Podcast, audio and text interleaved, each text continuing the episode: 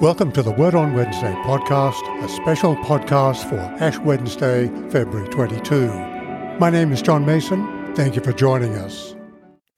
Human relationships on the personal and international level must rate as the greatest challenge for the world's future.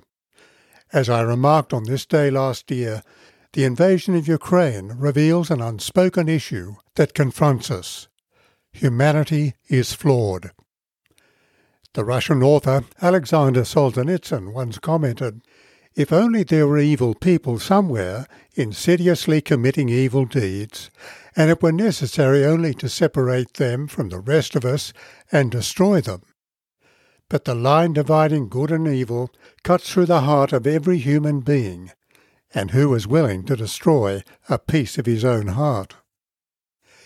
Today is Ash Wednesday, the first day of the season of Lent that continues through to the day before Easter Day.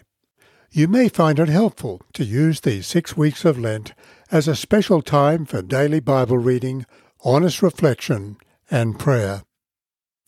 Indeed, the prayer for Ash Wednesday and for Lent focuses on God's forgiveness of the repentant person and spiritual renewal.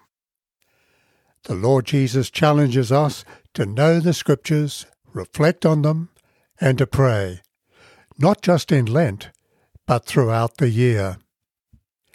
However, such is our flawed nature that we can all deceive ourselves. We can say one thing and do another. We may read the Bible and pray, attend church, and give to the poor, but our hearts can remain unchanged in our relationship with the Lord as well as with one another. Consider Jesus' warning against hypocrisy in his Sermon on the Mount in Matthew chapter 6 and verse 1. Matthew chapter 6, verses 1 through 6 and verses 16 through 21. Beware of practicing your righteousness before other people in order to be seen by them, for then you will have no reward from your Father who is in heaven. Thus, when you give to the needy, sound no trumpet before you, as the hypocrites do in the synagogues and in the streets, that they may be praised by others. Truly I say to you, they have received their reward. But when you give to the needy, do not let your left hand know what your right hand is doing, so that your giving may be in secret, and your Father, who sees in secret, will reward you. And when you pray, you must not be like the hypocrites for they love to stand and pray in the synagogues and at the street corners, that they may be seen by others. Truly I say to you, they have received their reward. But when you pray, go into your room and shut the door and pray to your Father who is in secret, and your Father who sees in secret will reward you. And when you fast, do not look gloomy like the hypocrites, for they disfigure their faces that their fasting may be seen by others. Truly I say to you, they have received their reward. But when you fast, anoint your head and wash your face, that your fasting may not be seen by others, but by your Father who is in secret. And your Father who sees in secret will reward you. Do not lay up for yourselves treasures on earth where moth and rust destroy, and where thieves break in and steal. But lay up for yourselves treasures in heaven where neither moth nor rust destroys, and where thieves do not break in and steal. For where your treasure is, there your heart will be also. Beware of practicing your righteousness before other people in order to be seen by them, for then you will have no reward from your Father who is in heaven. Knowing better than we how deceitful our hearts can be, as we read in Jeremiah chapter 17, Jesus warns us against using our faith to win the praise of others and make a name for ourselves. In a world where religion is publicly decried, we may not win popularity in the wider community. However, it can be a different story within the life of the church. Preachers and church leaders musicians, and generous givers can generate praise if they work at it, and social media can easily be used to promote this. It's against this that Jesus warns us.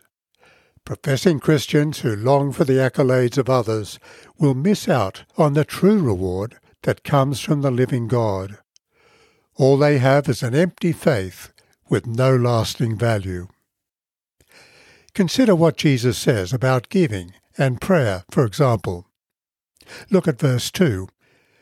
So whenever you give alms, do not sound a trumpet before you as the hypocrites in the synagogues and in the streets, so that they may be praised by others. Now, trumpets may be a metaphor. We shouldn't sound our own trumpet or boast about our giving to the needy. But trumpets may also have a literal meaning. In Jesus' day, the temple trumpets were sometimes blown, calling on people to make a special donation when there was a pressing need. Anyone watching would see who responded. Giving to support the ministry of God's Word and providing assistance for those in need is biblical. Here Jesus is saying that to give so others know what we're doing, whether in church or at a charity function, is hypocritical. Hypocritical religion is not from the heart. It's motivated by self-interest. Jesus is saying that hypocrites give in order to be honoured by those around them, and he states, I tell you, they have their reward. But when you give alms, he continues, do not let your left hand know what your right hand is doing, so that your alms may be done in secret, and your Father who sees in secret will reward you.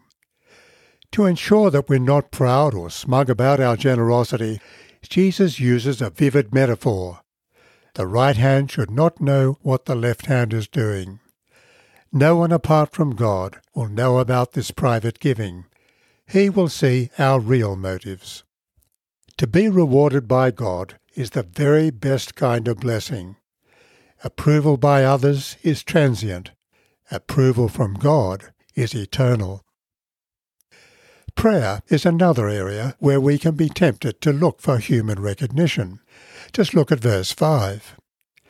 Whenever you pray, Jesus says, don't be like the hypocrites, for they love to stand and pray in the synagogues and at the street corners, so that they may be seen by others. Truly I tell you, they have received their reward. Prayers in the synagogues were typically led by a synagogue member. To be invited to lead the prayers was a mark of distinction.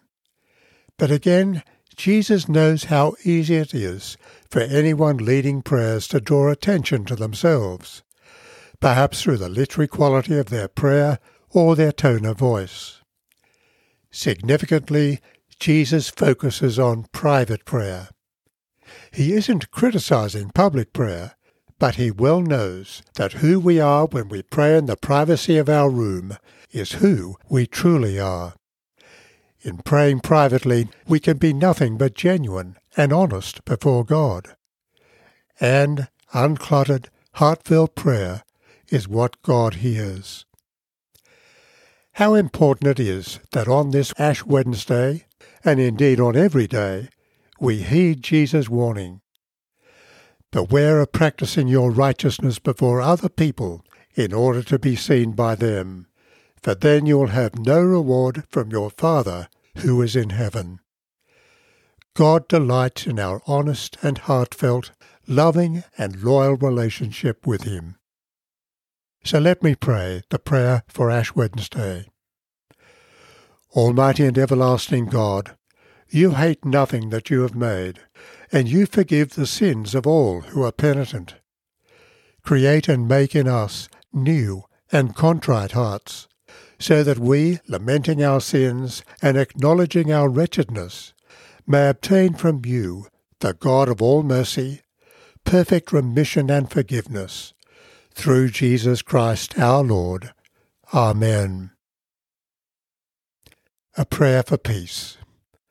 God of the nations, whose kingdom rules over all, have mercy on our broken and troubled world, especially on the people of Ukraine and other war zones at this time. Shed abroad your peace in the hearts of all men and women, and banish from them the spirit that makes for war. We ask this so that all races and people may learn to live as members of one people and in obedience to your laws. Through Jesus Christ our Lord. Amen. And a prayer for all in need. Almighty God, we commend to your fatherly goodness all who are in any way afflicted or distressed, especially the people of Turkey and Syria, suffering from the catastrophic earthquake at this time. May it please you to comfort and relieve them according to their needs, giving them patience in their sufferings and a happy issue out of all their afflictions. All this we ask for the sake of Jesus Christ our Lord. Amen. And now may the peace of God, which passes all understanding, keep our hearts and minds in the knowledge and love of God, and of His Son, Jesus Christ our Lord. And the blessing of God Almighty, the Father, the Son, and the Holy Spirit, be amongst us and remain with us always. Amen. People involved in today's podcast are John Mason, speaker and writer, and April Marks, a member of Christchurch Presbyterian San Francisco. The prayers are from an Australian prayer book 1978, and the opening and closing music is from St Andrew's Cathedral, Sydney, under the direction of Ross Cobb. Please let us know if you have a question or a comment about this podcast. We'd love to hear from you.